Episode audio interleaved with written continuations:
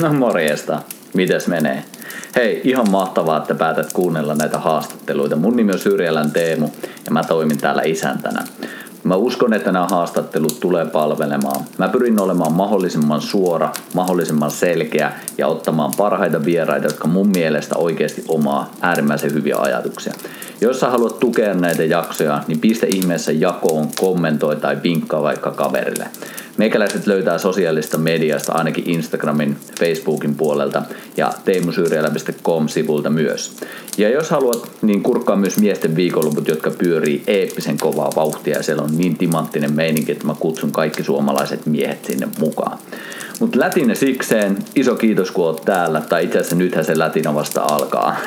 kiitos kun oot mukana, ei muuta kuin haastattelujen pari. Kivistellä. No niin. No, Okei. otetaanko kippistä siihen? Otetaan. Chang chang. Me ollaan maistamassa jonkinlaista sienijuomaa. Se, mitä se sisältää, niin se jääköön salaisuudeksi, mutta erilaisia sieniä, eikö totta? Joo, kyllä.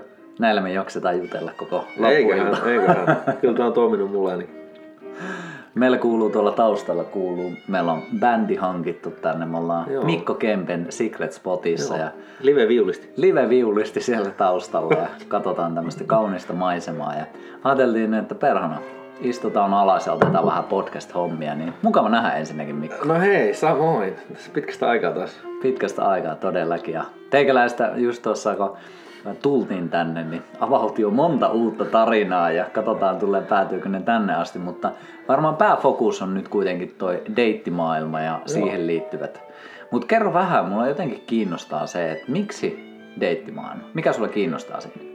No, jos mennään vähän mun tarinaan, niin mistä mulle syventyi se kiinnostus deittimaailma oli, kun mä muistan vieläkin, kun mä Oulussa tota, eka kertaa menin itse treffeille polin, polkupyörällä vähän tihkusateessa ja sit mä hoksasin silleen niin kuin havahduin siihen, että eihän mä tiedä mitään, että mitä mun pitäisi tehdä deittailussa tai mitä mun pitäisi tehdä näillä treffeillä tai ää, mihin me ollaan menossa. Et mä olin nähnyt jotain jenkkileffoja, missä kaveri vetää isän kädilläkillä jonnekin tota leffaa ja sieltä sitten aurinkonlaskua takapenkille katsoo.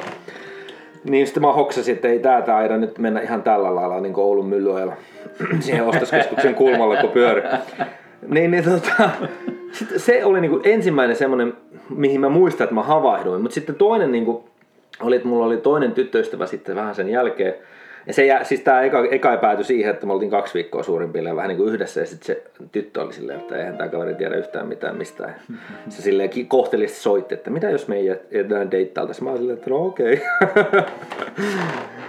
Ja sitten, mutta se seuraava, seuraava suhde oli pitempi ja vähän semmoinen niin intensiivisempi. mm, Ja siinä niin kuin, mutta siihenkin niin kuin jälkeenpäin sä hoksat, että mä menin aivan niin kuin tyhjin käsin, että mä menin niin kuin alitajuntoisten isä ja äitien niin kuin ihmissuuden mallien niin kuin voimaannuttamana mun ensimmäiseen, ensimmäiseen tota, ihmissuhteeseen suin päin sy- syöksyi sinne ja se oli semmoinen intensiivinen kokemus. Meillä oli paljon niin kuin tämmöisiä ups and downseja ja ylä- ja alamäkiä. Ja sitten se niin kuin jäi siihen, kun mä olin totta kai päättänyt lähteä sitten ja sain yliopistostipendin Jenkkeihin pelaa korista ja sitten ero tuli niin kuin väistämättä vastaan siinä vähän, vähän niin kuin ja sitten se oli semmoinen dramaattinen ero, että meillä oli kaikenlaisia ylä- ja alamäkiä ja muistan sitten yhden kerran, että mä olin niin kuin pettänytkin häntä ja mä olin muistan, miten mä olin mielessäni jotenkin järkeillyt sen silleen, että, että tota, no joo, se oli, se, se oli se kaikki mun tyttöystävän syytä, että eihän mussa mitään syytä ollut ja, ja että sen takia mä petinkin ja näin. Mutta sitten kuitenkin mä muistan, että me oltiin, asuttiin siis Oulun keskustassa ja äh, mä muistan, että mä olin, tota, mun kämppis oli, oli jossain poissa. Ja mä olin tota, kylpyammessa, kuumassa kylpyammessa ja sydäntä tavallaan pakotti niin paljon ja se sattui, kun mä en pystynyt jotenkin järkeilemään sitä ristiriitaa, että koska en mä haluaisi koskaan satuttaa mun tyttöystävää tai mitään pahaa hänelle, mutta jotenkin mä olin järkeillyt silti mielessäni, että mä olin pettänyt häntä ja se kipu oli niin kova, että mä olin niin kuin, että, että miten mä en voi olla edes itselleni ja hänelle rehellinen. Että, että en mä halua tämmöisessä maailmassa elää itseni kanssa. Että miten mä voin mennä tuonne maailmaan ja luottaa kenenkään, jos mä pystyn itse edes luottamaan itseeni. Että mä en halua elää näin. Ja se oli semmoinen iso tuosta inspiraation lähde. Ja sitten jollain tavalla itse asiassa mun tyttöystävä oli käynyt ostaa jo sattumalta Miehet on Marsista naista Venukset kirja antiikki kirjakaupassa siellä Myllyöllä, missä se Ever- se- oliko siinä pieni vinkki? siinä, on jo, siinä on jo pieni vinkki. Niin siinä ne kirjassa vinkki vai? Siinä lahjassa, että tyttöystäväsi Niin ei, siis me, me ostettiin se meille silloin joskus. Okei. Ja se, se oli jäänyt Okei. vaan hänelle. Aivan, aivan. Me ei kun molemmat tiedetty mitään siitä kirjasta. Se oli vaan jäänyt hänelle. Hänkään ei ollut lukenut sitä. Et se ei ollut semmonen hieno Ei ollut, ei ollut, ei ollut, ei ollut. Vaan me ei siis, me, me oltiin vaan siinä pisteessä, että me tiedettiin, että tämä on niin, niin tulossa eroon ja me ei tiedetty kumpikaan oikein mitä tehdä. Ja... Sitten mä muistan vaan, että se kirja oli hänellä ja sitten mä olin lähtemässä jo, lentämässä jo Jenkeihin ja sitten mä vaan kysyin, että joku mulla, että voisinko mä ottaa ton kuitenkin ton kirjan. Että... Ja mä otin sen kirjan ja sitten lentokoneessa, lentokoneessa kirjaimellisesti, kirjaimellisesti olin lentämässä uuteen maailmaan ja se kirja avasi niin paljon mun tota, silmiä, kun se, se sattui vaan niin, kuin niin sopivasti just mun siihen elämän tilanteeseen, että kaikki mistä siinä kirjassa puhuttiin, niin sattui just kolahti, niin kuin, että hei tälleen just oli käynyt mun omassa, omassa suhteessa.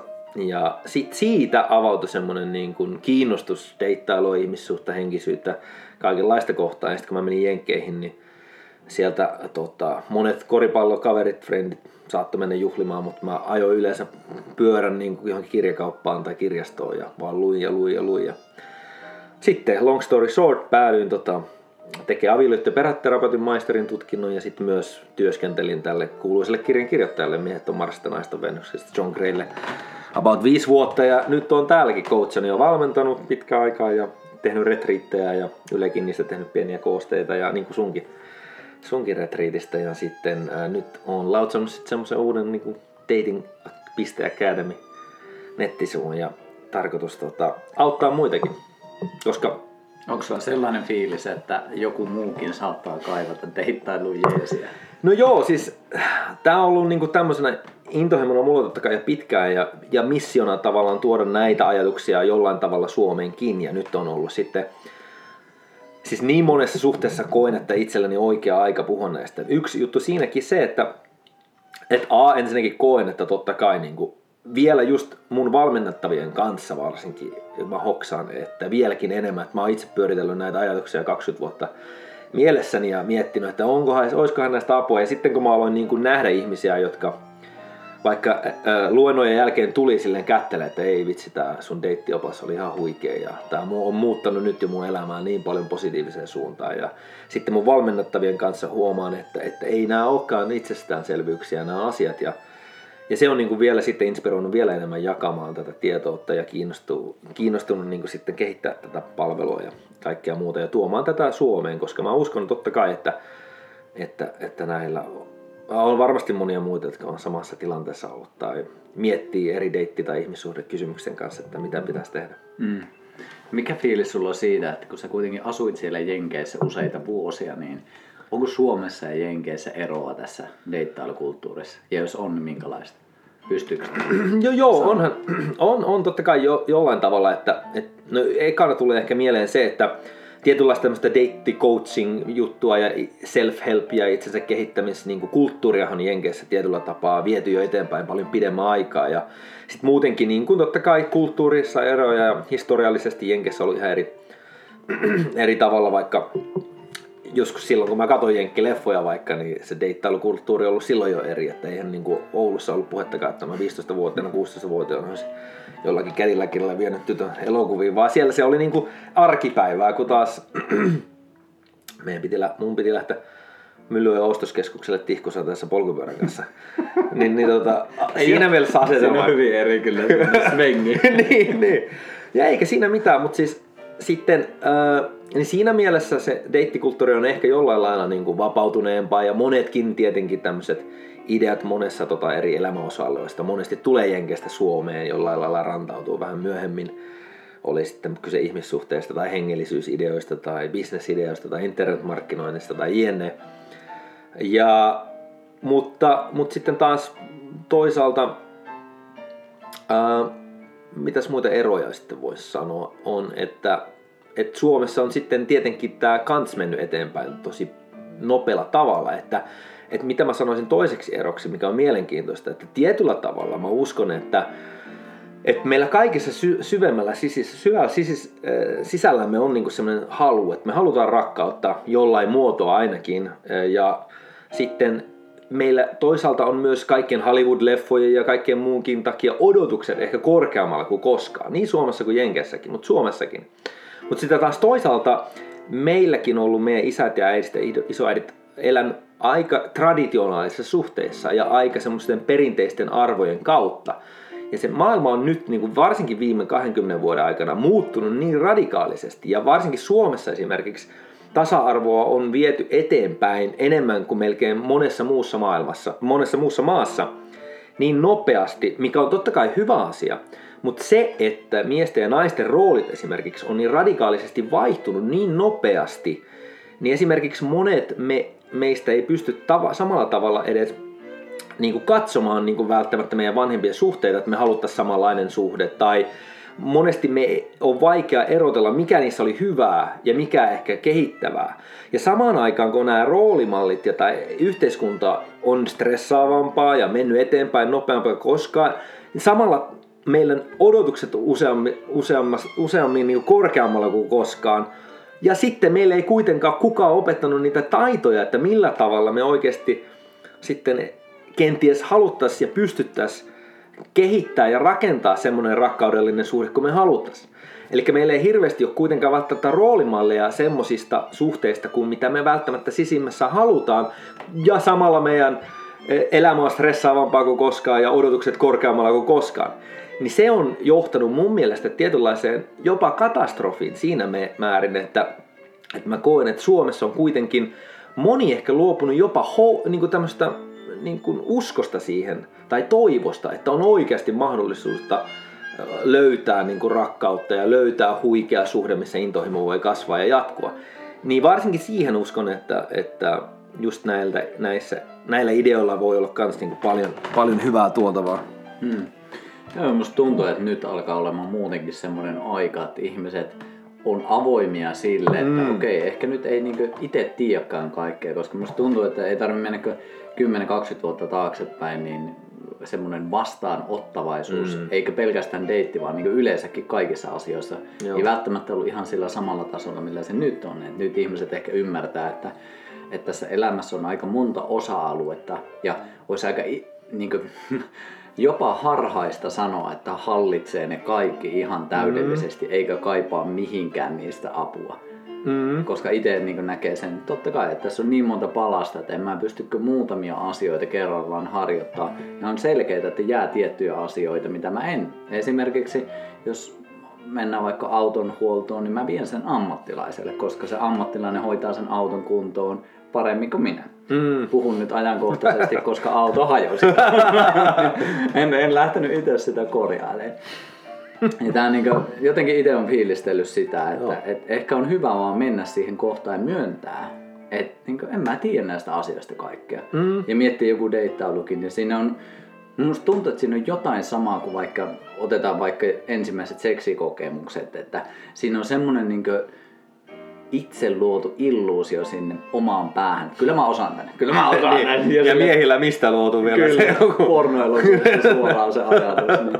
Ehkä on semmoinen, se vaatii mun mielestä tietynlaista nöyryyttä myös, että tulee sellaiseen kohtaan, en mä tiedä kaikkea. Mä oon valmis vastaanottaan toisten neuvoja, vinkkejä tai ainakin ajatuksia. Niin, ja sitten vielä tuohon mä lisäisin sen, että, että sen lisäksi vielä, että, että me voidaan niinku kääntää tämä koko ajatus myös siitä, että että jos et halua niin kuin myöntää, että sulla, sä et tarvi apua, niin me voidaan myös aina miettiä se niin päin, että meissä, me kaikki pystytään aina kehittyä jatkuvasti näissä kaikissa elämässä. Kyllä. Olit se kuinka hyvä tahansa. Mä siltikin luen ja yritän op, oppia lisää ja ja vaikka mä oon nyt ihmissuhteessa ja mä oon tota, onnellisessa parisuhteessa ollut kaksi vuotta, niin ei se tarkoita sitä, että meille tule omanlaisia koko ajan erilaisia haasteita.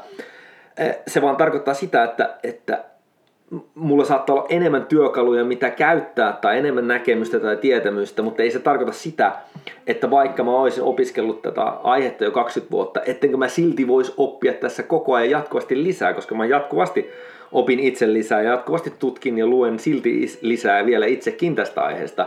Että, että sekin on niin toi kolikon toinen puoli vielä, että, että, niin kuin, että otat kenen tahansa, joka on vaikka niin kuin sanoo olevansa huippu jossain vaikka biohakkeroinnissa JNE, niin mä väitän, että, että ne jatkuvasti silti vielä pyrkii koko ajan niin kuin upgradeaan niiden omaa tietoa ja jatkuvasti oppii lisää. Eli, eli toi on vielä se niin kuin mielenkiintoinen aspekti tässä. Ja sitten kun ihmiset pääsee vaan tuolle polulle, niin yleensä oli sitten minkä elämäosa-alueen kautta tahansa, niin me hoksataan yleensä, että hei, on näitä muita elämäosa-alueita ja tässä, näissä kaikissa voi jatkuvasti oppia. Ja veikkaan, että yksi sunkin koko idea tässä podcastissa on, että hei, sä pääset vaan niin kuin mielenkiintoisten ihmisten kanssa juttelee ja jatkuvasti taas oppimaan lisää. Ja ehdottomasti, ehdottomasti.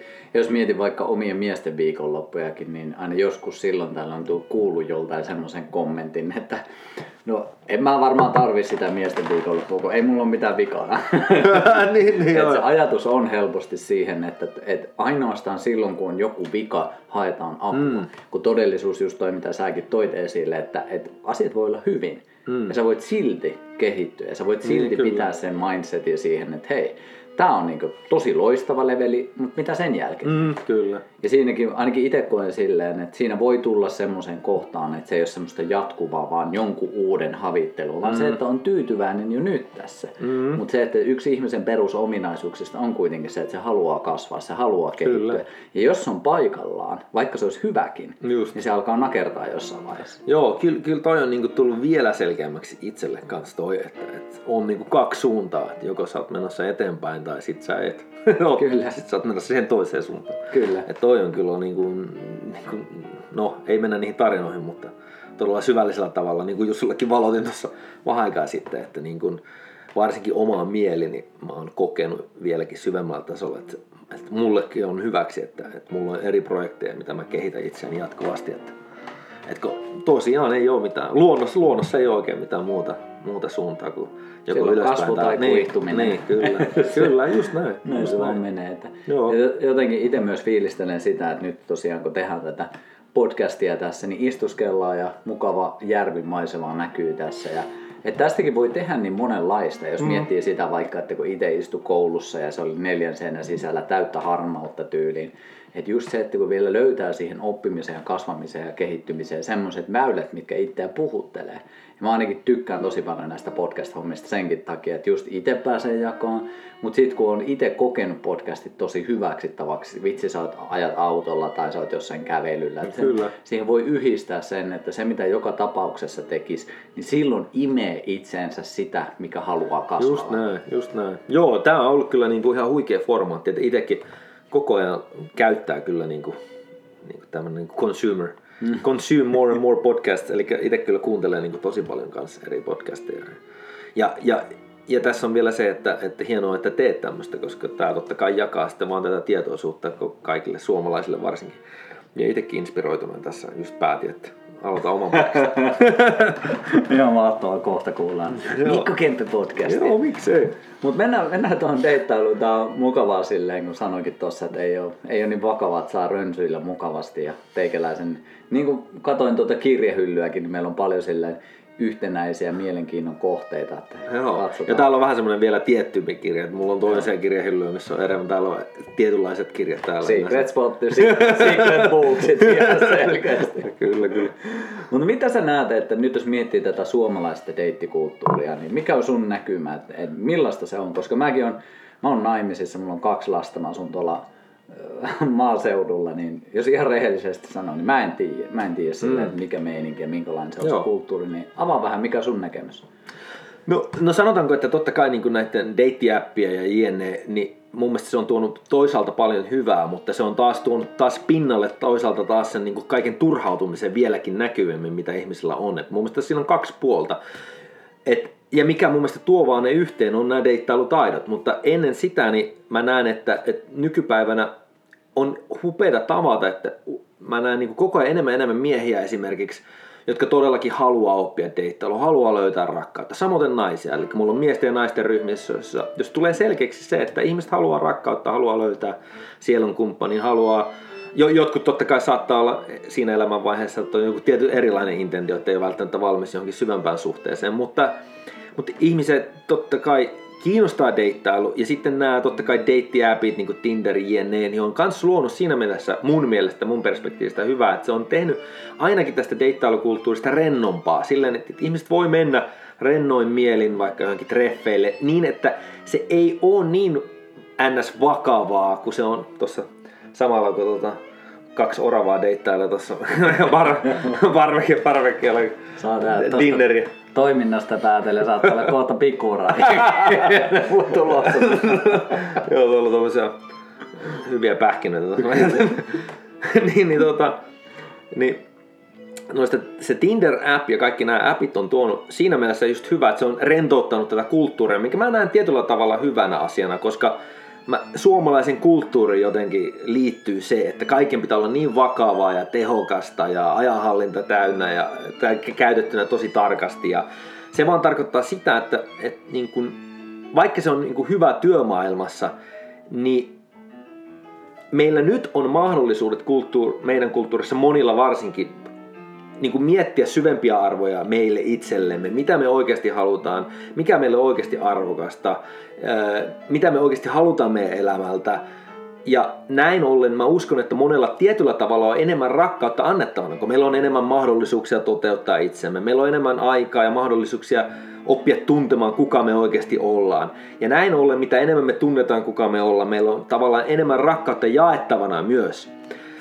Ja mä uskon, että toisaalta, kolikon toisella puolella tämä on se tilanne, mutta sitten taas toisaalta taas moni saattaa kokea joku Tinder-treffailun todella todella turhauttavana, koska jotkut on saattanut kokeilla ja siellä ei ole ollut semmoisia kokemuksia niin kuin, mitä ne olisi toivonut, jne. Ja sitten se on vaan niin kuin peili ää, vielä syvemmin helposti itsemme, että se on, niin kuin, tämä on työkalu. Et Tinderhän on totta kai, että sä voit käyttää sitä työkaluna hyvään ja huonoon ja se saattaa peilata sulle itselle myös niin kuin tiettyjä epävarmuuksia ja turhautumisia riippuen, että minkälaisia kokemuksia sulla siellä on. Eikä sillä, että, että kaikki treffit siellä kaikille sopisi ja jne, vaan, vaan sillä, että, että mun mielestä toi on kans tietyllä tapalla tuonut jopa vielä enemmän pinnalle sen, että me hoksataan, että hei, meidän oikeasti täytyy oppia näitä taitoja, jos me halutaan oikeasti hyvä ihmissuhde, jossa rakkaus ja intohimo voi vaan jatkoa ja kasvaa. Mutta toisaalta taas mä näen niin kuin tosi positiivina asiana sen, että tietyllä tapaa ainakin siitä on tullut rennompaa, koska mä näen, että, että yksi niin kuin väylä sinne löytää se oikea rakkaus ei ole sillä lailla pakottamalla miettimällä, että miten tämä ajankäyttö on nyt mahdollisimman tehokasta, vaan meidän pitää oikeasti oppia nauttimaan, kuka me itse ollaan, rakastamaan meitä itseämme, niin kuin tämä kliseinen sanonta menee, ennen kuin me voidaan oikeasti jakaa jotain huikeita nautinnollista jonkun muun kanssa. Hmm. Miten noissa äpeissä, siis mä en ole itse ollut Tinderissä enkä missään muussa no. appissa, niin onko niissä nykyisin, tiedätkö jotenkin jakautunut se, että musta tuntuu, että varmasti joku hakee esimerkiksi pelkkää seksiä, niin onko olemassa tyyliin sex apps, tai siis ei varmaan tuolla nimellä, mutta onko, onko se jakautunut silleen? Että no siis kyllähän Tinderissäkin uh, jotkut hakee luultavasti vaan seksiä ja jne, että sitten ähm, mä mietin, että, että on joitain ehkä niin nettipalveluita, missä se on niin enemmän suunnattu niin, suunnattu, niin. suunnattu siihen niin kuin intentioon ja Tinderikia, Tinderikia voi käyttää sillä totta tavalla. Kai, totta kai, mutta mietin vaan tässä ja nyt varmaan nämä kysymykset ja osoittaa, että olen 70 pappa, kun en tiedä mitään, mutta jotenkin lähinnä vaan sitä fiilistelen, että varmaan tuommoisenkin appeihin tullaan eri intentioilla. Joo, joku saattaa hakea kai. ehkä vähän pitempi aikaista Kyllä. Joku, vähän lyhyt, lyhytaikaisempaa. Että, Kyllä. että onko sitä mitenkään, vai pitääkö se itse sitten suoraan ilmasta vai? Niin, no siis jotkut, jo, jotkut ilmaisee suoraan niin kuin vaikka mitä on hakemassa Tinder-tekstissä saattaa olla tai joku, jossain muuta, muussa nettipalstalla ja jotkut netti deittailupalstat on enemmän siihen suunnattu esimerkiksi, että totta kai se riippuu mutta mä vasta sanoisin, että Tinderissä saattaa, on kuitenkin monia, jotka ihan tosi tarkoituksella ha- hakee, hakee seuraa myös. Mitä mieltä sä oot siitä, että tavallaan se, se on nopeampaa, se on suorempaa se, että ilmastaan, koska nyt jos miettii ehkä, niin tuskin 20 vuotta sitten mä niin suoraan ilmastin mm. sitä, että hei mä haluan seksiä, en ole koskaan tavannutkaan sua niin välttämättä eka tekstiviestissä. En tiedä, ehkä joku Joo. laittokin, mutta mun mielikuva on se, että, että semmonen, jos katsoo kaikkia maailman ilmiöitä, niin se, että miten me saadaan kahvi, se, miten me saadaan meidän ruoka, kaikki on nopeutunut. Mm. Se, miten me saadaan meidän musiikki, se, miten me saadaan meidän leffat, on Netflixit sun muut, ne on niin, niin napin painalluksella. Niin onko tossakin jotenkin se, että se koko ajan vaan lyhenee, lyhenee, että et päästään sitä NS-tavoitetta kohti?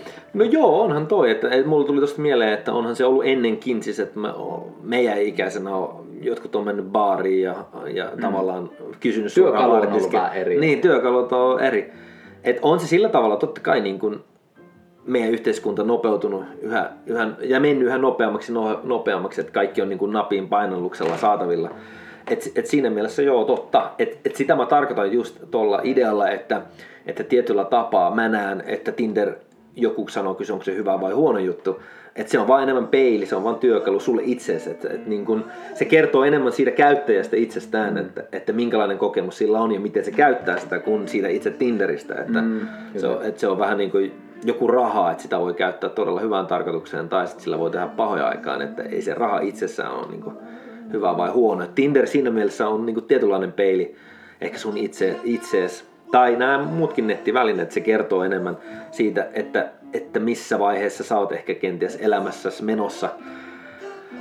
Ja niin, Joo, et ei siinä, ei siinä niinku työkalu siinä. missä- työkalu siinä, missä, missä muutkin, että, että niin kun, mä en lähde niin kun, tavallaan tuomitse kenenkään intentiota, mm. mutta periaatteessa syvemmällä tasolla mun niin kun, verkkokurssien ja kaikkien valmennuksen pointti lähtökohtaisesti lähtee kuitenkin siitä, että, että pyritetään, niin, että mä itse olen kokenut, että mitä enemmän mä oon niin vaikka henkisesti kasvanut ja mitä enemmän mä oon niin kypsynyt miehenä ja emotionaalisesti ja mentaalisesti ja jne, niin sen syvemmäksi mun elämä on tullut positiivisessa mielessä ilman, että mun tarvii käyttää Tinderia johonkin niin kuin vaikka yhden illan seksisuhteen hakemiseen.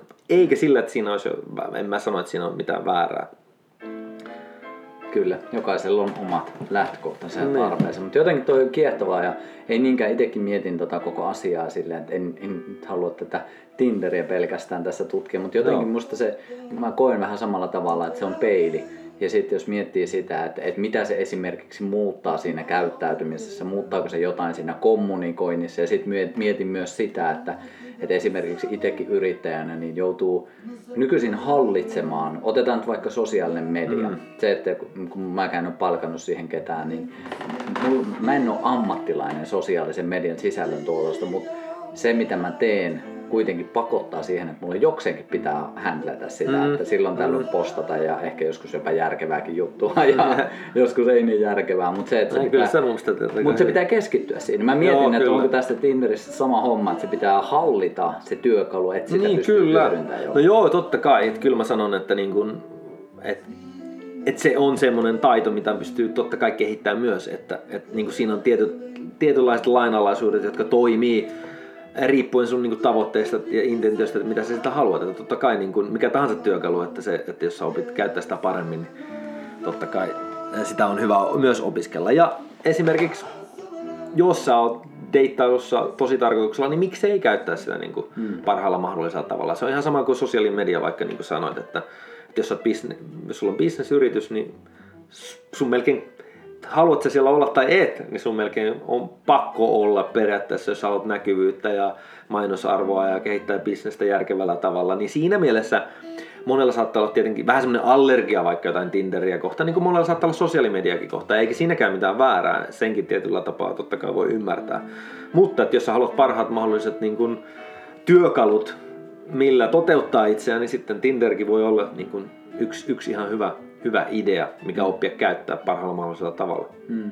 Mitä mieltä sä oot tuommoista suorasta kommunikoinnista? Nyt jos palaa siihen, että jos joku vaikka hakee sitä yhden illan suhdetta ja ilmaisee sen saman tien, tai sitten jos haluaa sen avioliiton ja 14 lasta tyyppisesti ja sen ilmastaan, niin m- mitä mieltä sä oot? Tavallaan tämmöistä suorasta kommunikoinnista. Minä haluan tämän. Mm. No toi on hyvä, toi on hyvä, tota, hyvä pointti. Joo, toi on itse asiassa hyvä kysymys, koska, koska tietyllä tavalla mä opetan aina niin kuin rehellisyyteen. Mutta esimerkiksi jos joku haluaa, sä oot vaikka sä haluat mennä Tinderiin ja sä haluat 14 ne- 14, mitä se on, 14 lasta? 14, ehkä se oli vähän liian. Niin sanotaan nyt kolme lasta ja avioliiton. Kolme lasta ja avioliitto, niin en mä silti sanoisi, että, että sun välttämättä kannattaa tuota heti niin kuin ensimmäisessä chatissa Tinderissä tuoda julki, että sä tota haluat. Uh, mutta sitten taas niin kuin, tietyllä lailla, jos, jos se tavoite on vaikka suoraan vaan seksiä, niin se voi olla ehkä niin kuin parempikin tuoda julki, että et sä niin kuin, ei toi on, toi on mielenkiintoinen kysymys, koska, koska mä sanoisin, että, että, että jos sun tavoite on vaikka saada avioliitto, niin silti mun mielestä sä voit päästä sinne tavoitteeseen ilman, että sun täytyy heti välttämättä tietää ää, tarkalleen, että, että kuinka monta lasta se toinen ensin haluaa tai haluaako se avioliittoa vai jne. Et, et ensisijaisesti, jos sun jos sä oot menossa sinne Tinderiin ja ha- haluat käyttää sitä tarkoituksella, niin mun vinkki olisi, että sä meet ja lähtökohtaisesti meet nauttii ja oppii kehittää nautinnollisia treffejä ensin. Mm. Ja oppii tutustua niin kuin, äh, syvemmällä tasolla ihmisiin ja, ja oppimaan deittailutaitoja ja miettimään, että hei, miten te voitte nauttia yhdessä. Ja sitä kautta pikkuhiljaa ensin nähdä, että hei, onko teillä kemiaa jne. Ja sitten pikkuhiljaa te pystytte askel askeleelta esimerkiksi miettimään tämmöisiä niin kuin elämän syvempiä tarkoituksia. Koska, koska tuomalla tavallaan toi sun tavoite heti, niin voi olla niin kuin joillekin vähän niin kuin turn off niin sanotusti. Joo, ja saattaa tietyllä tavalla ainakin itse fiilistelen sitä, että jos se on niin selkeä tavoitehakuisuus, niin se mm. saattaa poistaa ne mahdollisuudet, mitkä saattaisi jopa johtaa siihen, mutta se Niin, no toi on totta, joo. alkuasetelma voi olla niin raffi, että on sille, että no ei kiitos. Mm. Et jotenkin itse fiilistelen sitä, että tämä koko meidän yhteiskunta on aika tavoiteorientoitunutta. Mm. Ja semmoinen just joku vaikka nauttiminen tai niin hetkeen pysähtyminen tai vaikka se, että jengi tanssii ihan vapaasti. No sä ehkä tanssit, mutta niin suurin osa ei välttämättä tanssi. Että semmoinen, tiedätkö, lämpimien maiden, maiden semmoinen iloitseminen ja elämän ilo ja mm. semmoinen. En sano, että eikö niitä nykyisin täälläkin olisi, mutta pääsääntöisesti yhteiskunta on edelleen aika sellainen, että mulla on tavoite, mulla on päämäärä ja näin mä saavutan sen. Mm, Tiedätkö, mm. se on helposti päällä myös tämmöisessä ihmissuhteessakin. Mm, totta kai. Joo. Ja sitten mitä tulee tuohon, niin kun, että jos haluaa yhden illan suhteita, niin se on ehkä vähän niin kuin, siinä on kaksi kolikon puolta, että, että toisaalta jos sä sitä haluat, niin uh, mulla on aina kysymys, että, että onko se oikeasti sitä niin kuin, että sä haluat pelkästään vaan yhden illan suhteita, että se on niin kuin hyvä kysyä. Ja sitten toisaalta, toisaalta tuommoisessa tapauksessa voi olla joskus ihan niin kuin ok, totta kai sanoa Tinderissä suoraan sun intentio, että, että tavallaan jos se tosiaan on ainut syy, minkä takia sä haluat sinne mennä, niin sit se on niin kuin tietyllä lailla totta kai kunnioittavaa. Totta kai joku voi sanoa, että on kunnioittavaa sanoa, että jos sä haluat, varmasti tiedät, että sä haluat kolme lasta ja avioliiton, että sekin voisi olla, että et sä niin kuin ns. haiskaa toisen aikaa, mutta mä silti näkisin, että että esimerkiksi Tinder-työkaluna sinne ei ole laitettu mitään niin kuin jotain tarkkoja sääntöjä tai ennakko-oletuksia, että jos sä oikeasti oot rehellinen ja hyvä sydäminen ihminen ja haluat mennä periaatteessa nauttimaan jonkun ja tutustumaan johonkin toiseen aidosti kohtaamalla heidät, niin sitten sun ei välttämättä tarvitse sanoa, että mikä se sun intentio on. Koska sä voit aina pitää totta kai sen intention ensisijaisesti ensinnäkin mennä aidosti oppimaan itsestäsi ja muista. Mutta jos sä vaikka haluat, me, haluat jos, jos sulla on niin kuin, jos se on tietenkin täysin ehdotonta, että, että sä et edes halua nähdä jotain, niin jos et sä itse tiedä, että he haluavat kolme lasta tai 14 ja avioliiton, että jos et sä itse halua esimerkiksi nähdä, nähdä muita mu, muun syyn takia, että sä haluaisit vaan lähempää tuttavuutta tai oppia tuntea aidosti ihmisiä, ja tai jos, et sä, jos sä tiedät, että sä et halua mitään muuta kuin seksiä, niin sitten se voi olla hyvä kertoa, että tämä on tämä mun kriteeri, että muuten en lähde. Mutta mä silti vähän niin kyseenalaistaisin, että onko se nyt oikeasti sitten ainut asia, mitä sä elämältä haluat. Aivan. Sen verran voisin tässä vaiheessa Joo. pyytää, että jos ihan pari pykälää volyymia Vi- pienemmälle. sanotaan, sen verran, että in, innostui toi meidän bändi. Korjaan siis, Joo, ei solisti. pienemmälle, vaan ilmoitetaan kapellimestalle. Soli- solisti. Hei, pikkusen pienemmälle. Täällä on vielä juttu kesken. Hyvä. No niin. Sol, solisti alkoi laulaa. Solisti. Täällä on hyvä bändi, se innostuu. innostuu. Mutta toi on kyllä hyvä kysymys, hyvä kysymys. Joo, ja siis niin toi itsekin niin mietityttää aina ilmiöt ilmiöiden takana. Että, Joo. Et, et, et, puhutaan kuitenkin niin isoista työkaluista. On, niin ehkä itselle tutumpi maailma on sosiaalinen media, että miten se muuttaa vaikka meidän käyttäytymistä. Koska mm. tos, tosiasia on, että kaikki tuommoiset isot muutokset, työkalut muuttaa jollain tavalla sitä käyttäytymistä. Mm. Ja se, sitäkään en voi sanoa, onko se hyvä vai huono. Varmasti niin siinä on kolikolla miljoonia eri puolia, mutta just se on tosi kiehtovaa tässäkin, että, että miten se muuttaa ja muuttaako se jollain sillä tavalla, että, että koko, koko esimerkiksi deittailukulttuuri on täysin erilaista kuin se oli joskus, vai onko, se, onko edelleen ne samat perusperiaatteet? Niin, siis no, tosta mulla tulee mieleen, että on siinä niin kuin, on se sillä lailla vienyt meidän maailmaa niin kuin nopeampaan suuntaan, että kun stimulaatiota tulee joka puolelta ja me ollaan niin kuin ehkä vielä enemmän addiktoitunut erilaisiin dopaminin lähteisiin, oli se sitten sokeri tai alkoholi tai sosiaalimedia tai, tai kännykkä tai, tai swipeaaminen tai uudet suhteet tai jne, jne. Niin se tekee sitä totta kai niin kuin deittailua haastavammaksi jo senkin takia, että, että tietyllä tapaa, me, niin kuin mä sanoin tuossa alkuun, että meidän odotukset on monesti vieläkin korkeammalla ja sitten samalla me ollaan, mitä enemmän me ollaan addiktoitunut johonkin jatkuvaan ylistimulaatioon, niin sen haastavammaksi tietyllä lailla normaali NS-suhde ja rakastumisen se tekee, koska jos et sä näe sitä rakastumista ja ihmissuhdetta vieläkin syvällisemmällä tasolla, niin sitten se jää helposti tosi pinnalliseksi, mikä tarkoittaa, että se ei tuota ihan niin paljon hyväolohormoneja ja aivokemikaaleja, että, se saattaisi, että siitä tulisi semmoinen suhde, mikä pitää sua siinä ja missä se intohimo ja rakkaus voi jatkua ja kasvaa niin, että sä näet sen syvällisellä tavalla merkityksellisellä. Mm. Siis sun, sun omassa elämässä, mikä tekee kans totta kai deittailusta tänä päivänä haastavamman, koska sä voit vaan swipeata, swipeata uuden, uuden, uuden hahmon sieltä tuota, tuota, kännykän toiselta, toiselta puolelta. Ja sitten jos niin kun, esimerkiksi sä meet ja kohtaat jonkun ja heti jos siinä joku on väärin tai huonosti siinä ihmisessä, niin sen voi myös niin helposti ohittaa ilman, että sä käyttäisit sitä tällä tietyllä lailla tämmöisenä tietoisena peilinä hmm. katsomaan itses, itsellesi niin syvemmin, syvemmin, että hei, ehkä, tässä, ehkä tämä ihminen peilaakin jotain mussa. Sä menet vaikka treffeille ja sitten, ah, tää on tää miehen vika, joo. No, ja sit sä et hoksaa milloinkaan, että ehkä mun pitäisi muuttua jollain lailla mun omaa käyttäytymistä. Ehkä jollain lailla mä edesautan vaikka jonkun huonon reaktion joltain mieheltä tai toisinpäin. Ja sitten me helpommin jotenkin ohitetaan, ohitetaan vaan se meidän oma itse kehittäminen ja itsekehitys. Ja nähdään vaikka, että joo, no Tinder ei vaan mulle toimi. Mm, aivan. Joo, ja toi on myös miten fiilistelin, että me eletään tosi paljon päässä, mielessä. Mm. Ja sitten jos meillä on joku tietty lista, että minun kumppanilla pitää olla tämä ominaisuus, tämä ominaisuus, tämä ominaisuus, tämä, ja sitten se lista on ihan valtavan pitkä, niin helposti se on semmoinen mielenprosessi. Mm. Ja sitten kun me oikeasti tavataan kuitenkin ihminen, niin siinähän on paljon enemmän kuin se mieli. Niinpä. Jos me vaan osataan päästä siitä mielestä vähän irti. Kyllä. Ja ainakin itse tykkään just kehollisuudesta sen takia, että silloin siihen tulee sitä spontaaniutta. Sä hengität syvemmin, sun koko olemus on erilainen. Sä aistit muillakin mm. aisteilla kuin mielellä.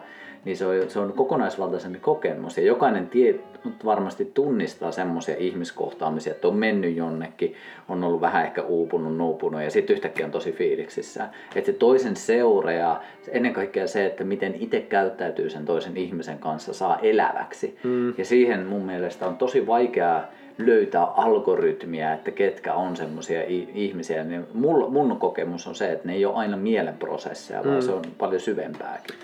Joo, mä ihan, ihan sama, samaa mieltä. Sitten vielä mitä tulee tähän deittailumaailmaan, niin sit mä itse ainakin niin kuin esimerkiksi omassa elämässä hoksasin, että media tietyllä lailla oli ohjelmoilu alitajuntaisesti mun mielen ja totta kai vanhemmat ja jne. ilman, että mä olin edes hoksannut. Että mulla saattoi olla esimerkiksi nuorena, nuorempana poikana joku tietty naisen malli mielessä, missä mä ajattelin, että tämmöisen naisen, tämmöistä naista mä haluan deittailla, mikä oli muodostunut jonkun median luoman ihanteiden mukaan.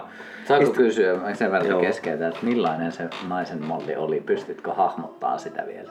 No joo, joo siis se oli silloin joskus niin kuin äh, laiha ja äh, niin kuin joku malli, mallin, mallin näköinen Pystytkö hahmottaa sitä, että mistä se oli tullut se mielikuva? Oliko se just ihan... Niin, no siis en mä tiedä, se, se, sitä, sitä en osaa sanoa, että varmaan jostain niin kuin, tota, Anttila alusvaatelle.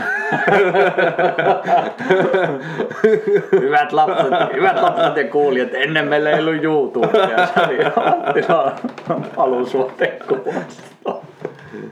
tai jostain, jostain pornolehdestä tai jostain, jostain tullut, niin kuin jäänyt mieleen, että hei, että tämän tapainen nainen on niin kuin, jo, jollain lailla eh, liitetään tämä seksuaalisuus ja halukkuus ja seksi ja jne. Ja sitten se oli niin kuin itsellä jännä havahtuva hetki, koska aloin lukea tätä ja hoksasin sitten Louisianaan mennessä vaikka mun koriskavereilta, että niillä oli ihan täysin erilainen naisihanne malli. ihan täysin erilainen. Ja sitten oli jännä niin kuin observoida sitä, että miten ne voi olla niin kuin noin ihastunut tämän näköiseen naiseen, joka on ihan täysin muodoltaan, väriltään, jne, täysin eri. Ja oli jännä hoksata, koska mun oma niin kuin illuusio vaan niin kuin, ää, tavallaan lähti irti siinä vaiheessa, kun mä saatoin vaikka olla jossain seurassa, jossain bileissä, jossain huoneessa, jossain, jossain eri tilanteissa, missä mä kuitenkin koin niin kuin todella paljon fyysistä vetovoimaa jonkun naisen kanssa, joka ei yhtään mätsännyt siihen mun omaa, omaa mielessä tekemään malliin, mikä oli sitten sellainen, että hetkinen, että tässä on nyt joku syvempi juttu, kuin tämä mun oma niin kun, illuusio, että mistä mä olin edes luonut tämän illuusion itselleni. Kyllä, toi on just se pointti, mitä yritin sanoa, että just se mielen luoma kuva ja illuusio on jotain yleensä toista kuin mitä siinä todellisuudessa just kahden näin, ihmisen just välillä näin. tapahtuu. Ja, ja sitten se on just, siitä päästään just siihen idean kanssa, että me ei usk, usein niin kuin ymmärretä edes, mitä mielen illuusioita me ollaan itse tehty itsellemme. Että minkälaisia uskomusmalleja ja alitajuntaisia tota, uskomuksia meillä on, tai illuusiota me, illuusiota me ollaan kehitetty tai ajatuksia me ollaan kehitetty, mitä me ei ole koskaan kyseenalaistettu. Mm. Ja varsinkin tässä deittailussa, niin kuin sanoit, niin äh, mä näen itse ne useasti niin tämmöisenä neljänä, että on tämmöinen fyysinen, emotionaalinen, mentaalinen, henkinen niin kuin taso. Ja niissä jokaisessa voi olla todella paljon erilaista kemiaa ihmisten kanssa eri tasoilla. Ja sitten jos sä löydät sun sielunkumppanin, niin sulla on tosi niin kuin, syvä kemia näillä kaikilla tasoilla tämän, tämän henkilön kanssa. Ja sitten mitä enemmän sä kypsyt ja kasvat ja kehityt, niin sitä enemmän sä pystyt nähdä niin kuin syvyyksiä näissä jokaisessa tasossa. Kun taas silloin, kun mä olin vaikka, jos miettii, kun olin 16-17, niin en mä edes tiennyt, että naisten kanssa voisi olla emotionaalinen, mentaalinen taso. Se oli vaan tavallaan se sen fyysinen illuusio ja se tota, hormonit, mitkä vei ja ohjasi tietynlaiseen niin kuin, käyttäytymiseen, etkä sä ollut hoksannut edes, että hei, naisen kanssa voisi oikeasti keskustella jotain todella syvällistä, tai että saatikaan, että sä pystyisit oikeasti tykkäämään naisten seurasta muuten kuin johonkin tiettyyn päämäärään niin kuin, mennessä. Ai että, kuulostaa kyllä hyvältä. Ihana, ihana, ihana nuoruus. Se oli hienoa aikaa kyllä. Oho, ei ole mitään aasisiltaa mihinkään. Katsotaan, annetaan hetken tämän laskeutua ja mielikuva odotellaan, että mikä sieltä nousee. Huh, kova, kova settiä kyllä. Mennään, mennään ihan siihen deittailuun. Nyt Joo. ollaan käyty mukavasti, mukavasti toi appimaailma ja uskomusmaailmaa, niin ehkä tässä vaiheessa voidaan mennä päivän, päivän teemaan, eli siihen itse deittailuun. Mitä vinkkejä saa antaa? Onko mitään semmoisia yleisteemoja, että nyt jos kuvitellaan, että on deitit tulossa, treffit tulossa, tai mä en edes tiedä millä sanalla näitä nykyisin sanotaan, mutta mennään näillä termeillä, niin miten, miten siihen voi valmistautua? Voiko siihen?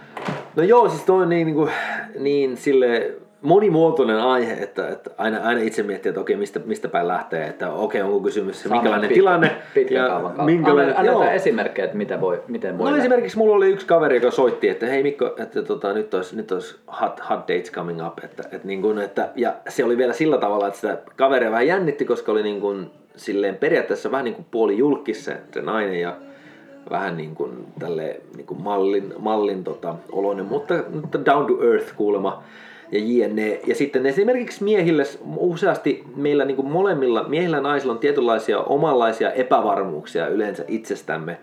Ja sitten esimerkiksi tässä tilanteessa meillä miehillä saattaa tämmöisessä tilanteessa olla vaikka semmoisia epävarmuuksia jollain tavalla. Että jos me vaikka deittaillaan kaunista naista, niin me jotenkin useasti asetetaan se nainen tietyllä lailla jonnekin jalustalle, koska me itse useasti arvotetaan ulkonäköä niin paljon – ja mitä me esimerkiksi hoksata useasti on, että vaikka se nainen olisi kaunis, niin sillä saattaa silti olla kaikenlaisia epävarmuuksia itsestämme. Että ihan turhaan me ketään asetetaan millekään jalustalle ennen kuin me tunnetaan niin kuin parempia. Totta kai voi olla nainen, joka näyttää niin kuin yhteiskunnan niin kuin mittareilla mallilta ja kaunilta jne, ja jolla on niin kuin täysi, itseluot, täysi itseluottamus ja jne, mutta mun pointti hänelle oli, että hei, että älä häntä vielä mihinkään jalustalle aseta, että mene sille, sillä intentiolla, että, että, että se suurin virhe, mikä mies siinä saattaisi tehdä, että se yrittäisi jollain lailla niin kuin vaikka ää, esitellä itseään, että hei, mä olisin nyt sulle, sulle hy, hyvä partneri ja että kato kuinka hyvä mä oon ja jne. ja mennä semmoiseen moodiin, missä se yrittää niin kuin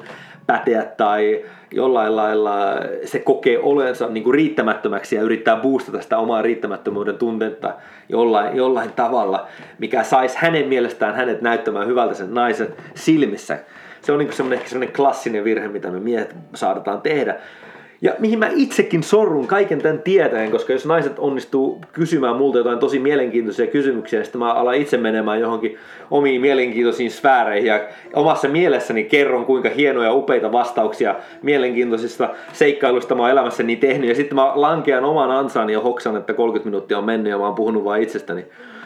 Eli siinä se pointti on, että, että jos sä meet vaikka naisen kanssa treffeille ja tässä tapauksessa se vinkki, minkä mä hänelle annoin on, että hei, että että hei, et muista, että, että se sun pointti tässä on, että sä haluat aidosti tutustua häneen, ja se, mikä tekee sitä treffeistä sulle ja hänelle ja teille molemmille mielenkiintoisen ja mukavan, on, että sä aidosti oot kiinnostunut hänestä ja pyrit kysymään mielenkiintoisia kysymyksiä ja pitämään sen keskustelun hänessä. Ja aidosti otat selvää, että hei, kuka hän on, mitä hän tekee, mistä hän on kiinnostunut. Koska esimerkiksi naiset ei samalla tavalla niin kuin ulkonäköä välttämättä arvota tai se, että nainen on vaikka niin kuin yhteiskunnan mittarilla kaunis, niin ei tarkoita sitä, etteikö naisilla voisi olla kaikenlaisia epävarmuuksia ja kaikenlaisia... Ää, tai, tai se ei tarkoita sitä, etteikö nainen olisi myös useasti todella tietoinen omista, omista niin kuin negatiivisista aspekteistaan, koska kukaan meistä ei ole täydellinen loppupeleissä. Ja mitä enemmän me miehet esimerkiksi ymmärretään naisia, niin kolikon toisella puolella on se, että me ymmärretään myös, että kukaan nainen ei todellakaan täydellinen myöskään. Ja kaikissa naisissa on myös kaikenlaisia, kaikki se tavallaan varjopuoli, niin kuin meissä miehissäkin. Ja se me helposti unohdetaan just siinä tämmöisessä infatuation, tämmöisessä viehätysvaiheessa, missä me nähdään vaan nainen, jona upeana, upeana naisena, kenen me ollaan rakastettu, ja me unohdetaan kaikes, kaikki tämä realiteetti, että hei, tässä naisessa on kuitenkin negatiivinen varjopuoli, mitä me ei nyt nähdä. Eli se, mikä tekee siitä treffailusta paljon paremman myös hänelle, että ilman, että tämä mies olisi niin fokusoitunut itseensä, vaan laita se fokus niin kuin tähän naiseen. Koska jos sä laitat sen fokuksen siihen naiseen, niin luultavasti sä saatat jopa unohtaa kaikki sun oma epävarmuus itsestä ja kaikki se paine, mikä sä oot nyt itsellesi luomassa tässä, kun sä oot menossa tapaamaan tätä kaunista naista, kenen sä haluat viedä huikeille treffeille. Niin se, että jos sä mietit vaan, että miten mä voin itse tehdä tähän niin kuin huikean tota, vaikutuksen tähän naiseen, niin se asettaa vaan sulle toi ajattelumalli itsellesi koko ajan enemmän ja enemmän painetta. Niin laita se fokus siihen naiseen, mieti mitä sä voit kysyä, mieti mitä se haluaisi.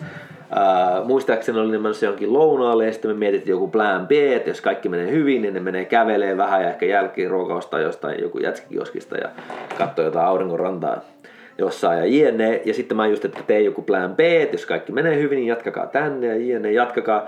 Ja sitten eh, mun mielestä niillä oli joku aikataulu ja annoin muutaman vinkin, että hei, että lopeta kivalla tavalla, se, mikä voi olla myös joskus vähän niin kuin akvardia tai outoa, että Millä tarkoitat kivalla Niin siis sillä lailla, että jos, jos te tiedätte, että teillä on joku aikaraja vaikka tai että teillä on kaksi tuntia käytettävänä, niin sitten monella miehellä voi olla, että okei, nyt tämä on mennyt tämä aika, että mitä mun pitäisi sanoa vaikka tässä tilanteessa. Niin sä voit yksi tapa vaan, että hei, kiittää ja sanoa oikeasti, että ilmasta vaikka oma tunne siinä mielessä positiivisesti, että jos teillä oli kiva ja sulla oli kiva, niin sano sille naiselle, että hei, oli tosi kiva tutustua, oli tosi kiva jutella, oli tosi ihanaa aikaa.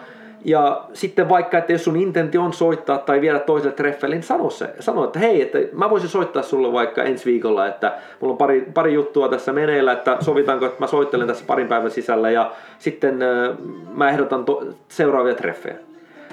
Jne. Ja se ei tarvitse olla ton niin kuin kummallisempi, mutta moni mies voi vaikka miettiä, että no onko tuo nyt liikaa, jos mä kerron kuinka siistiä mulla oli, tai onko mä nyt ihan niin kuin, tota, ei työhaastattelussakaan heti sanota, että hei mä haluaisin niin paljon tämän työn, että onko mä liian niin kuin, tota, Onko meille jotenkin opetettu jonkinlainen panttauskulttuuri? Niin, vähän niin kuin, että... vaan ilmennä sitä hyvää oloa, mikä niin, sisällä on. Että... Just näin.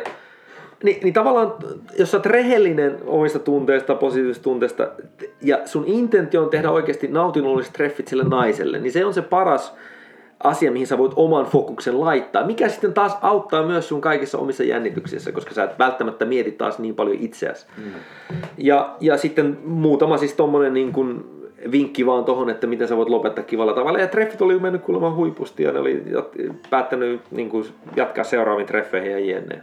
Mahtavaa. No. Onko mitään vinkkejä sitten, jos ottaa toisinpäin, että on joku henkilö, joka on tulossa miehen kanssa treffeille, niin voiko sitä jotenkin ajatella toisinpäin? No joo, totta kai. Niin kun naiset monesti saattaa miettiä just kans sitä, että, että, että mihin tämä on menossa ja kukakohan tämä jännittää sitä, että mitäköhän tämä mies ajattelee ja tykkääköhän se mun ulkonäöstä ja mitä jos näin meikkää hyvin ja jne. Et, et totta kai on niin kun, naisilla saattaa olla kaikenlaisia kysymyksiä myös mielessä, epävarmuuksia, mitkä heijastuu. Ja se, mikä niin kun naiset saattaa helposti unohtua, unohtaa, on, että miehillä on myös kaikenlaisia epävarmuuksia, joten mihin naisen kannattaa kes- kes- keskittyä on itse asiassa mun vinkki on ironisesti enemmän itsensä.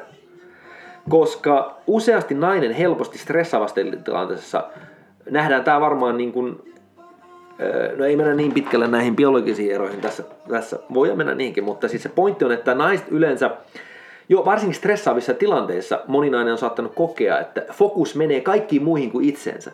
Että stressaavassa tilanteessa esimerkiksi on vaikea vaikka keskittyä, ottaa aikaa vaan itselle, että hei, puukkaanpa nyt hieronnan ja meidänkin vaan rentoutuu itse. Vaan mitä enemmän nainen on stressaantunut, jännittynyt, niin se kaikki fokus menee muualle kuin itsensä.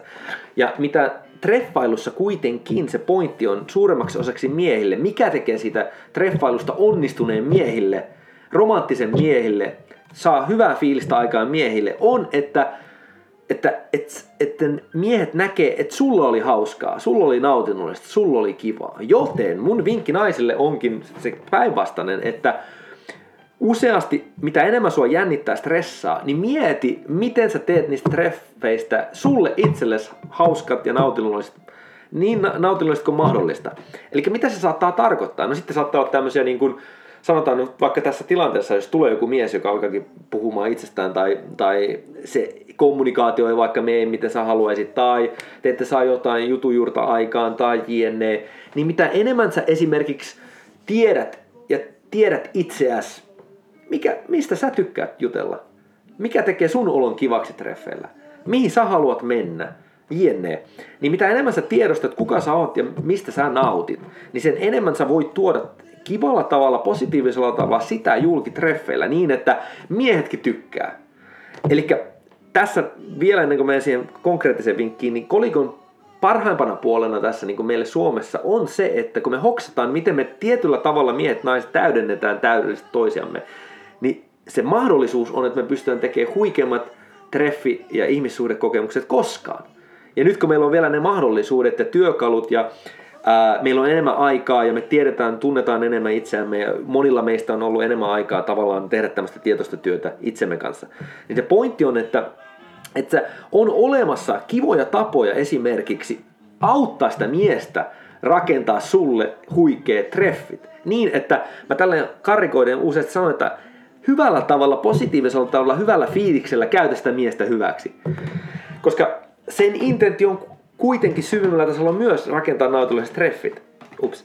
Ja, ja se, eli jos sä naisena keskityt tähän, niin se on se paras fokus. Ja mitä se konkreettisesti ta- ta- tarkoittaa on se, että esimerkiksi jos te keskustelette jostain aiheesta, niin jossain vaiheessa on ihan ok, vaikka jos sä oikeasti susta on tylsää se vaikka se keskusteluaihe, niin vaihda se.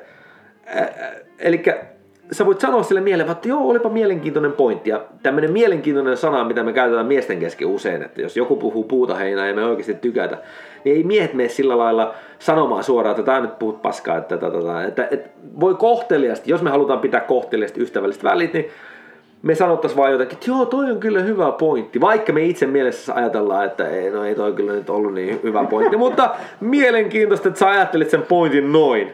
Niin me yleensä miesten kesken aina puhutaan sillä, että joo, toi on kyllä mielenkiintoista joskus se saattaa oikeasti olla, että me ollaan mielenkiinnolla, sanotaan niin kuin positiivisella mielellä, joskus saattaa, me käytetään sitä vaan semmoisena välineenä tai puhutaanpa jostain muusta.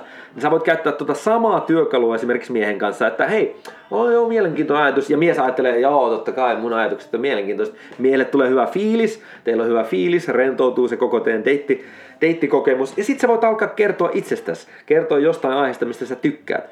Ja näin ollen sä voit viedä sen deittikokemuksen ihan vaan tuommoisella käytännön kommunikoinnin tasolla esimerkiksi paljon kivempaan, mielen, mielenkiintoisempaan suuntaan, ottamalla itse vastuun siitä, että hei, sä teet niistä treffeistä ja osaat tehdä niistä nautinnolliset teille molemmille.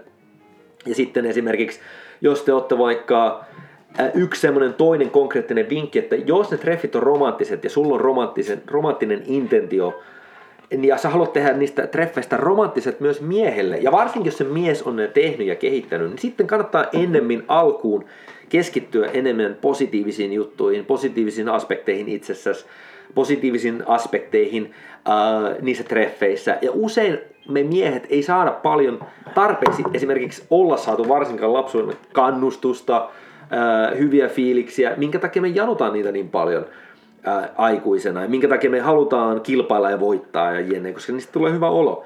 Eli mitä sä voit tehdä on keskittyä niillä treffeillä kaikkein positiiviseen ja tuoda se sille miehelle julki, että vau, onpa tää ruoka hyvää tai onpa tää auringonlaski upean näköinen tai onpa siistiä ja kiittää ja olla kiitollinen ja arvostaa mitä tahansa siinä hetkessä, siinä treffikokemuksessa, siinä miehessä, koska se kaikki kannustaa sitä miestä, motivoi sitä miestä jatkamaan, tekemään sitä enemmän ja tuo sen parhaan puolen siitä miehestä esiin. Ja toi helposti me unohdetaan niin kuin ihmissuhteessakin, että me aletaan helposti ottaa niin kuin, ähm, tavallaan take for granted. Niin kuin, itsestäänselvänä. Niin, itsestäänselvyydenä, niin, niin. Että me ei niin kuin samalla tavalla arvosteta, kunnioiteta, kiitetä äh, kuin alkuvaiheessa, äh, niin varsinkin alkuvaiheessa se on tärkeää, koska jokaisessa suhteessa jossain vaiheessa tulee niitä haastavia hetkiä, niin me molemmat mä, mun pointti on, että me tarvitaan kannustusta hyvällä tavalla, kehittää niitä positiivisia, nautinnollisia treffikokemuksia sen takia, että se on se vahvempi pohja, mistä lähteä ponnistaa ja kehittää sitä intohimoista rakkaudellista suhdetta, koska niitä haastavia aikoja, sitten kun niitä tulee, niin jos ei teillä ole semmoista pohjaa, että te olette yhdessä oikeasti kokenut huikeita nautinnollisia huippuja hetkiä, niin sitten niitä on paljon vaikeampi ylittää, jos se on ollut jo alusta asti niin kuin negatiivista.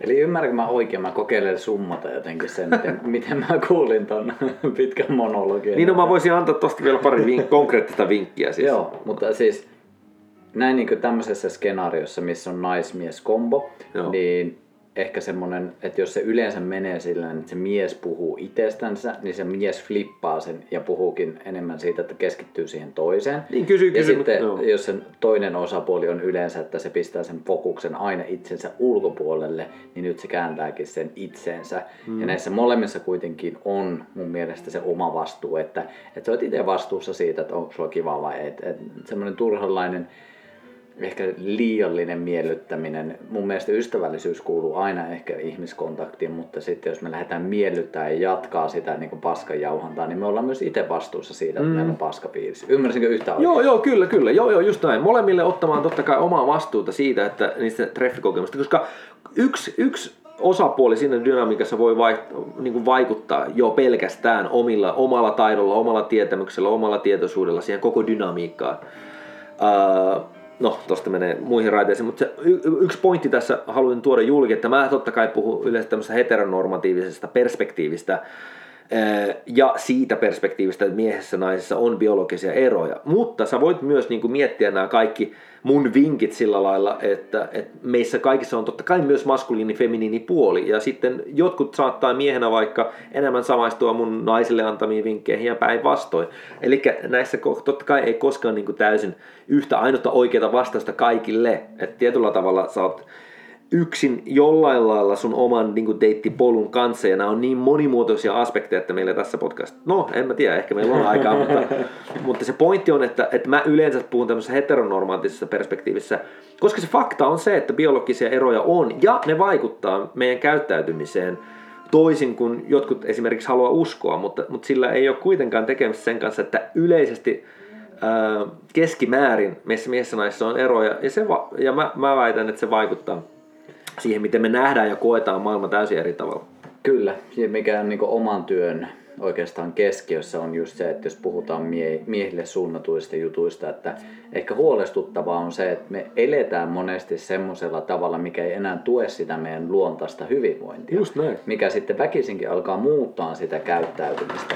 Ja jos se on tietoinen valinta, mun mielestä se on ihan, ihan hyvä valinta, että go for it. Mutta jos se tapahtuu sen takia, että ei vaikka ymmärrä se, että miten muovi vaikuttaa, miten mm. niin kuin, turha tämmöinen käsitelty, prosessoitu ruoka vaikuttaa, miten liiallinen vaikka koneella istuminen vaikuttaa, niin sitten me alitajuntaisesti itse muokataan sitä omaa sisäistä laboratorioita, jossa tuotetaan tietynlaisia hormoneita ja miehillä esimerkiksi niin testosteroni yksi tärkeimmistä hormoneista siihen, joka muokkaa meidän käyttäytymistä. Mm, ja itsekin kun olen elänyt sen vaiheen, että homma ei toimi, niin se käyttäytyminen oli hyvin erilaista se, se muokkasi koko sitä mun persoonaa ja sitä kautta käyttäytymistä.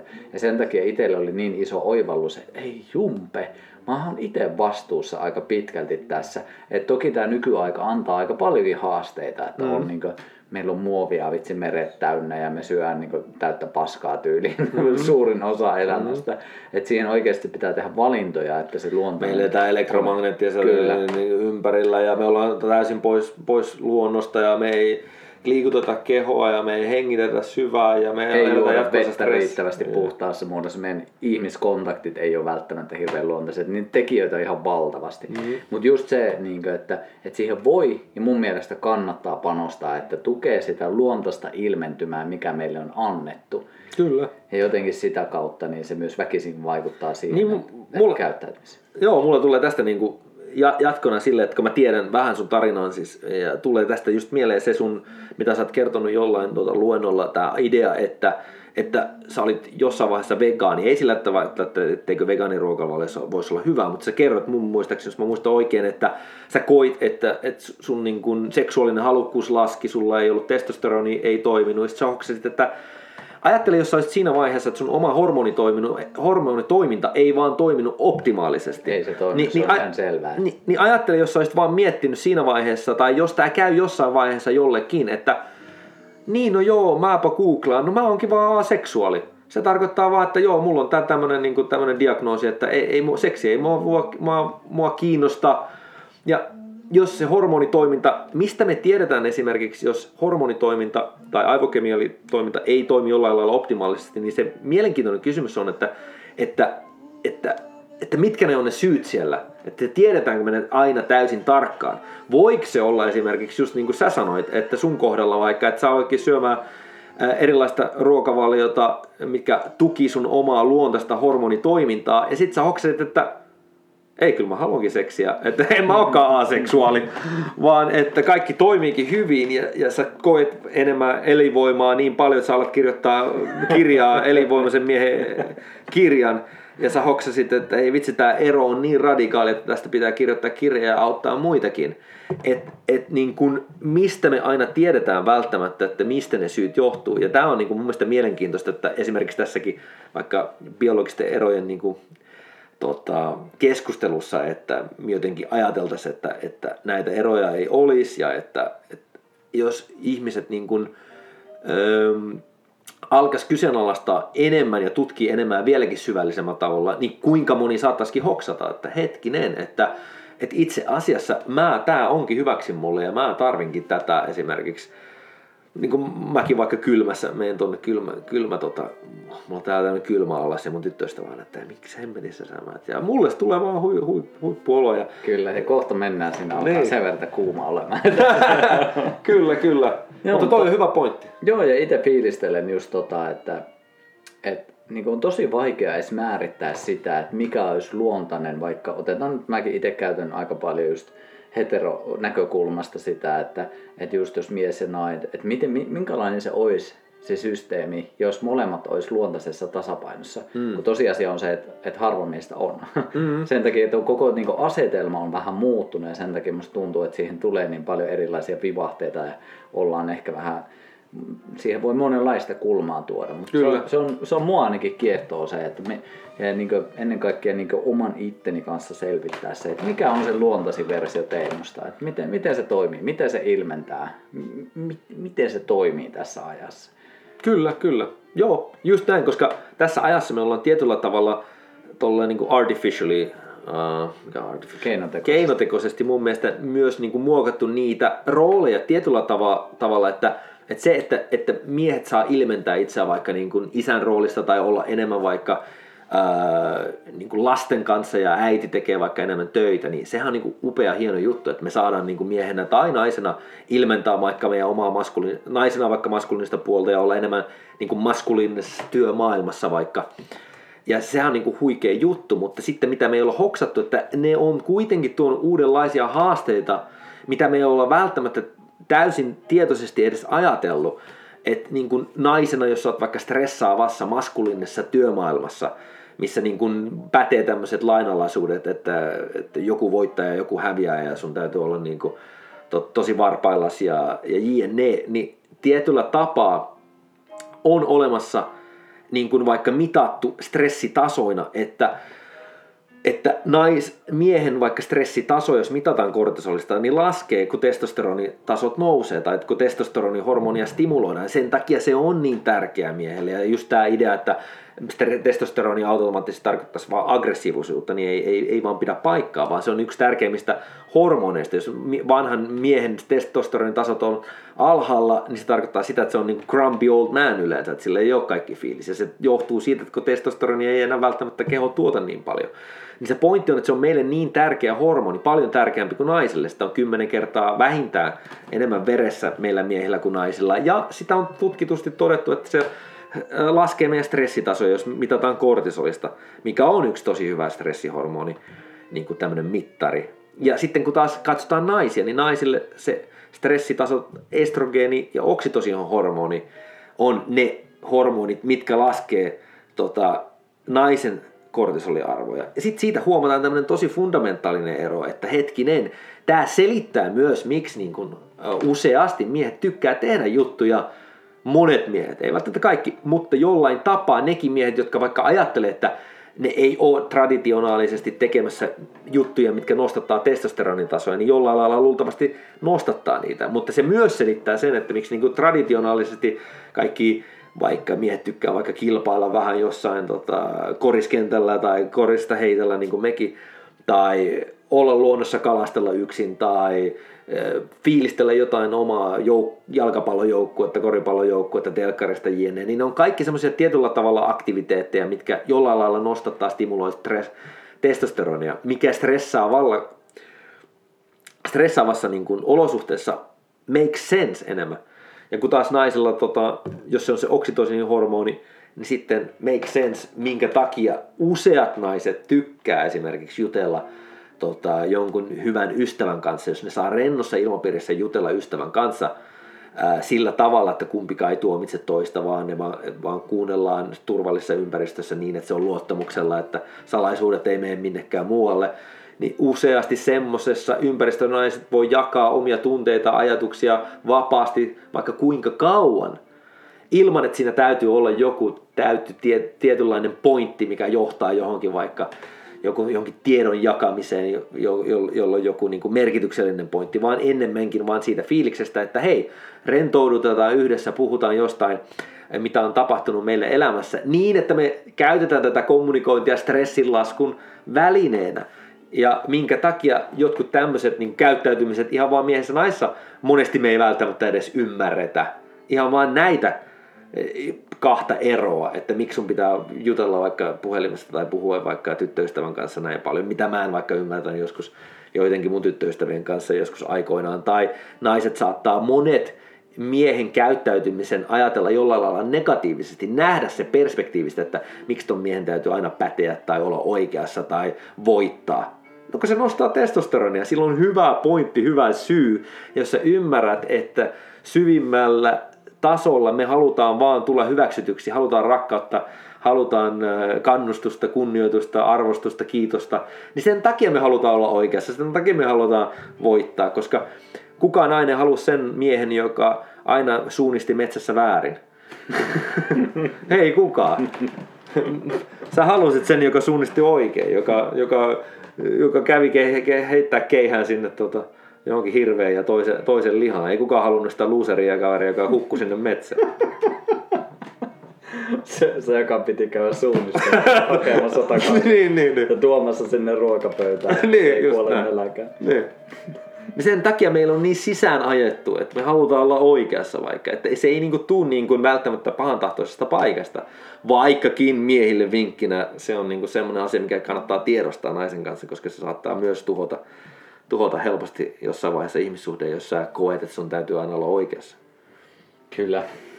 Paljon asiaa, paljon asiaa. Olisiko vielä pienet yhteenvedot, tiivistykset, niin mitä semmoista, mitä haluaisit, että ihmiset, ihmisille jää vielä mieleen tästä? Että nyt jos nyt jos kuvitellaan, että ei välttämättä ole ehkä heti deittejä tulossa, niin voiko jotenkin valmistautua, valmistaa itseään ehkä tuleviin deitteihin, jotka on X määrän päässä? No joo, no tästä tämmöisenä tulee heti mieleen oma, oma pieni markkinointi tähän, mutta... Anna mennä. mutta siis, mut siis tota, no yksi, yksi juttu siis on, a, mun mielestä tärkeää hoksata se, että hei, niin kuin me palataksemme, palataksemme niin kuin ihan alkuun on, että näissä deittailutaidoissa todellakin voi kehittyä. Ja niin kuin mäkin sanoin, vaikka mä oon näitä juttuja lukenut ja coachin jo valmentanut 20 vuotta, niin mä silti koen, että niissä on paljon kehitettävää. Mä kehitän koko ajan. Mä, ja mä oon ihan fiiliksissä itselläkin, että miten mä voin kehittää vieläkin huikeammat treffit tai jotkut siistit kokemukset Milalle tai miten mä pystyn tekemään kihlauksen mahdollisimman kuulilla, siistillä tavalla Milalle vaikka, koska kun mä näen sen onnellisena, niin tulee huikeat fiilikset. Siis huikeampia fiiliksiä mä oon kokenut viimeisen kahden vuoden aikana kuin koskaan ennen missään, vaikka mäkin on niin aika paljon nähnyt maailmassa. niin, niin silti noi on niin merkityksellisiä juttuja, niin me kaikki voidaan aina kehittyä näissä taidoissa, niin naisena kuin miehinäkin. Ja se on niin kuin ehkä se yksi pääpointti, että niin kuin kiinnostut tämmöisistä todella oikeasti tärkeistä aiheista sulle elämässä. Että se on niin, kuin niin mun mielestä hullunkurista, että me saadaan investoida joskus johonkin vaikka no miehet vaikka johonkin kalliiseen autoon, tai eikä siinä, että siinä ole mitään pahaa, mutta ennemmin, jos sulla on vaihtoehto, että mihin sä haluat investoida rahaa, niin se on, niin mulla oli, että mä aikaisessa vaiheessa hoksin, että mun kannattaa aina varmistaa, että mä aina ensin investoin oman itseni kehitykseen, koska se tulee loppupeleissä – tuomaan ni, niin kuin paljon enemmän korkoja kuin että mä laittaisin tämän rahaa vaikka johonkin baari-iltaan ja laittaisin 200 euroa sinne tai ostaisin naisena ehkä uuden käsilaukun voisi olla hyvä. Vaikka käsilaukkukin voi olla hieno juttu ja kiva ja tuntua hyvää fiilistä. Voi ostaa hetkellistä... kirpparilta vitosella sen käsilaukun ja sitten käyttää 195 euroa siihen, että kehittää itseään. Niin, just näin, just näin. Siis toi niin kuin idea, yksi mun mentori mun mielestä tiivisti tuon sanoman Jim Rohn, joka sanoi silleen, niin kuin, että että if, if you work hard on your job, you can make a living. But if you work hard on yourself, you can make a fortune. Ja se tarkoitti sitä sillä, että, että, että jos sä niin työskentelet vaan kovaa ja meet elämässä eteenpäin, niin sä voit saavuttaa hyviä juttuja. Mutta ne kaikki huikeat kokemukset ja kuka susta voi tulla, jos sä hoksaat, että sä investoit ilman, totta kai kovaa työskentely on tärkeää, mutta ota sun resursseja, aikaa, energiaa, rahaa ja käytä sitä myös itses investointiin. Se tulee niin monen, moninkertaiseksi sulle takaisin. Ja oli se sitten, ei tarvi olla välttämättä totta kai mun dating-valmennus tai kurssi, jos haluat deittailusta kehittyä, mutta osta kirjoja, käy verkkokursseilla, käy, käy tsekkaa, maailmassa on vaikka huikeita. Jos totta kai haluat niin kuin hyvin tiivistetty, niin mulla on kehitettynä verkkokurssi dating.academy, eli mä oon kehittänyt tämmöisen deittailuakatemian, ja se, ne sivut on dating.academy, eli ei mitään .comia, vaan dating.academy, niin sieltä löytyy verkkokursseja naisille, miehille ja kohta tulee mun maksuttomia oppaita ja muuta. Et, et sieltä on hyvä resurssi totta kai, mitä mä oon niin kuin oman elämäni aikana tiivistänyt niin kuin mahdollisimman hyvään purettavaan niin kuin tietopakettiin. pistetään linkit ehdottomasti tuohon podcastin alle, niin Joo. pääsee ihmiset tutustuu. Loistava. Mä luulen, että meillä on tässä sellainen paketti, että ei, et, eiköhän lähdetä tuonne kylmään vähän viilentymään. Meikällä ainakin mulla on tässä toinen podcasti on mennyt, menossa tälle päivälle, niin pää, pää höyryä ajatuksista. Nyt on aika tunkea se tuonne jääkylmään veteen. Näin tehdään. Hei, kiitos Teemu. Iso kiitos Mikko. Joo, joo, todellakin. päästä Ukon kanssa juttelemaan. Mä Todellakin. luulen, että tämä ei jää tähän, että eiköhän me part kakkonen oteta tässä pikkuhiljaa jossain vaiheessa. Niin. Otetaan ihmeessä. Mutta kiitos tästä. Ei mitään ja ole. kuulijoille iso kiitos myös, jos asiat resonoi ja herätti ajatuksia, niin pistä ihmeessä kommenttia ja saa vinkata vaikka kaverillekin, jos tässä sun mielestä oli niin kuin meidän mielestä Ja hyviä ihmeessä, asioita. siis niin kuin mun mielestä hyvä sanoa, siis ei tarvitse tätä jaksoa, mutta siis Teemun podcasteja vinkkaa ihmeessä, koska useasti me jotenkin niin kuin, ei, ei lähteä jakaa. En tiedä, se on niin kuin mullakin jotenkin huono tapa. on suomalainen että kulttuuri mä, aika Niin, että mä, mä niin, kuin, niin monia huikeita juttuja, että jos sä kuulet jotain, mikä oikeasti auttaa sua, niin ihmeessä jaa eteenpäin. Ja mä oon nyt itsekin tehnyt itselleni semmoisen niin kuin, tota, tota, tavoitteen, että mä ja- tuun jakaa kaikkea paljon enemmän. Joo, se on. Voin ottaa itse saman tavoitteen. Pistetään nyrkkiä tehdään. sille, että näin Joo. tehdään. Kiitos tästä. Jatketaan taas. Ei muuta kuin kaikkea hyvää. Moi. Moro!